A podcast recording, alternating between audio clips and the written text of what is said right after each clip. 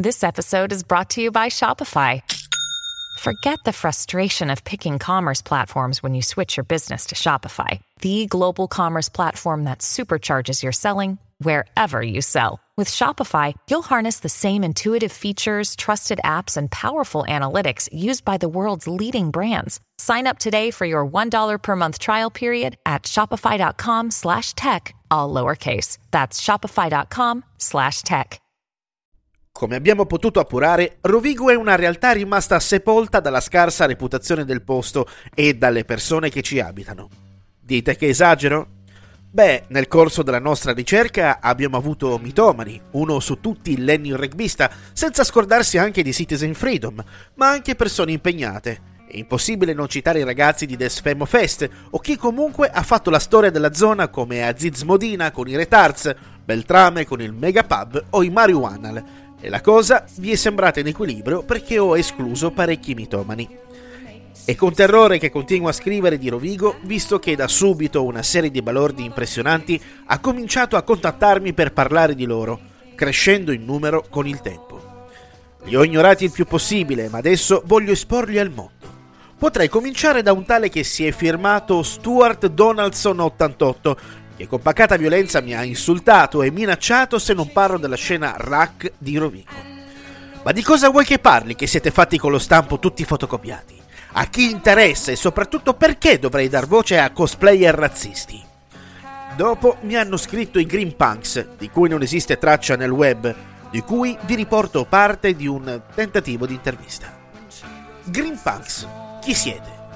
Noi siamo i Green Punks, punk pro vaccino da Rovigo. Siamo Fila la Tocca, Chicco Frollin e il Bombo. Suoniamo punk veloce, incazzato a vecchia maniera come in negazione, sotto pressione o in orgasmo. Ma non siamo negazionisti. siamo una band dal 2019, esattamente come il Covid. Che battuta del cazzo. Punk pro vaccino è un po' passato come tema, pensavo di averle sentite tutte. È una corrente o una vostra singolare presa di posizione? È una corrente. Dove sei stato negli ultimi tempi? Sempre in pub? Non hai visto tutti i punks più seguiti della penisola a farsi selfie con la siringa nel braccio fino a qualche mese fa? Eh, ti dirò la verità, posso anche averli visti, ma non do peso a tutte le merdate che pubblicano i punks più seguiti della penisola. Li seguo per ridere, anzi, vedere determinate menti fare un qualcosa di solito mi spinge a fare il contrario.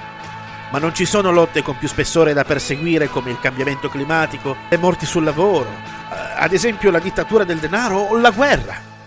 Sì, ma sono argomenti affrontati da migliaia di band. Li hanno risolti loro questi problemi? No. Quindi parliamo di quello che possiamo fare. Possiamo sensibilizzare amici, followers o comunque più persone possibili sull'importanza di prevenire e limitare il contagio da Covid-19 è qualcosa di molto più vicino e tangibile, quindi lo possiamo gestire ed esternare in musica. Beh, ma è una posizione difficile.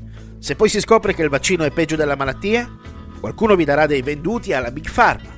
Personalmente è una posizione che non porterei avanti artisticamente. Noi crediamo nella scienza. Se stai male da chi vai? Dalla sciamano del villaggio o dalla cartomante?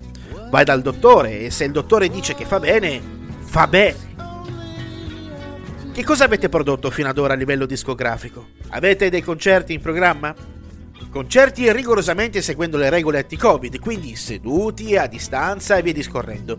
Abbiamo un EP pronto, il titolo è Barcode, contiene tre pezzi. Burioni Squad, che è il nome di una nostra vecchia band tra l'altro, Coadiuvante Sociale e Grafene a chi?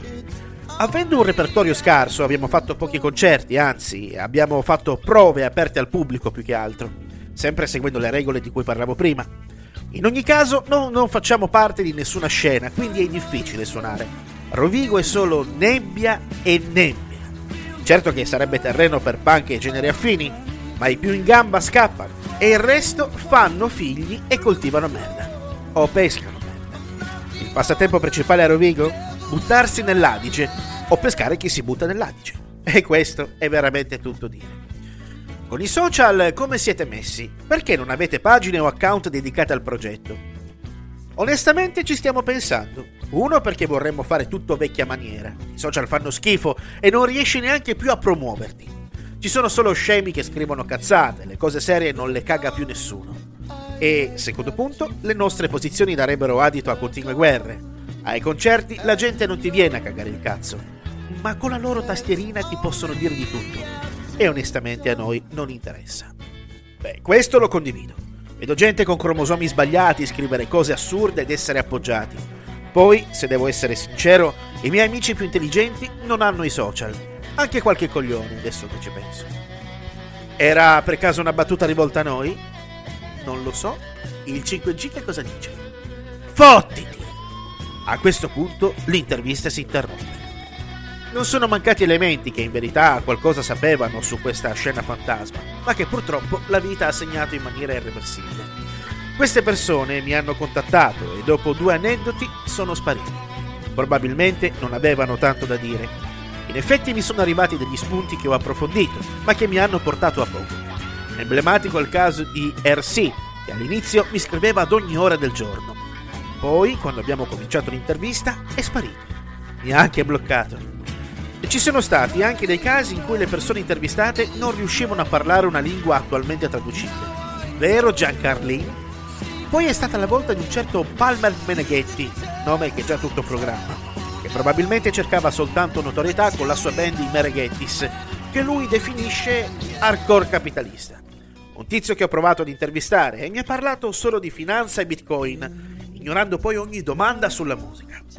Potrei continuare con tutti i casi umani con cui ho avuto a che fare in questi mesi di immersione a Rovigo, ma vi lascio con un dato statistico importante. Avrei potuto scrivere un libro della lunghezza doppia se avessi tenuto le bestemmie delle interviste. Grazie Gesù.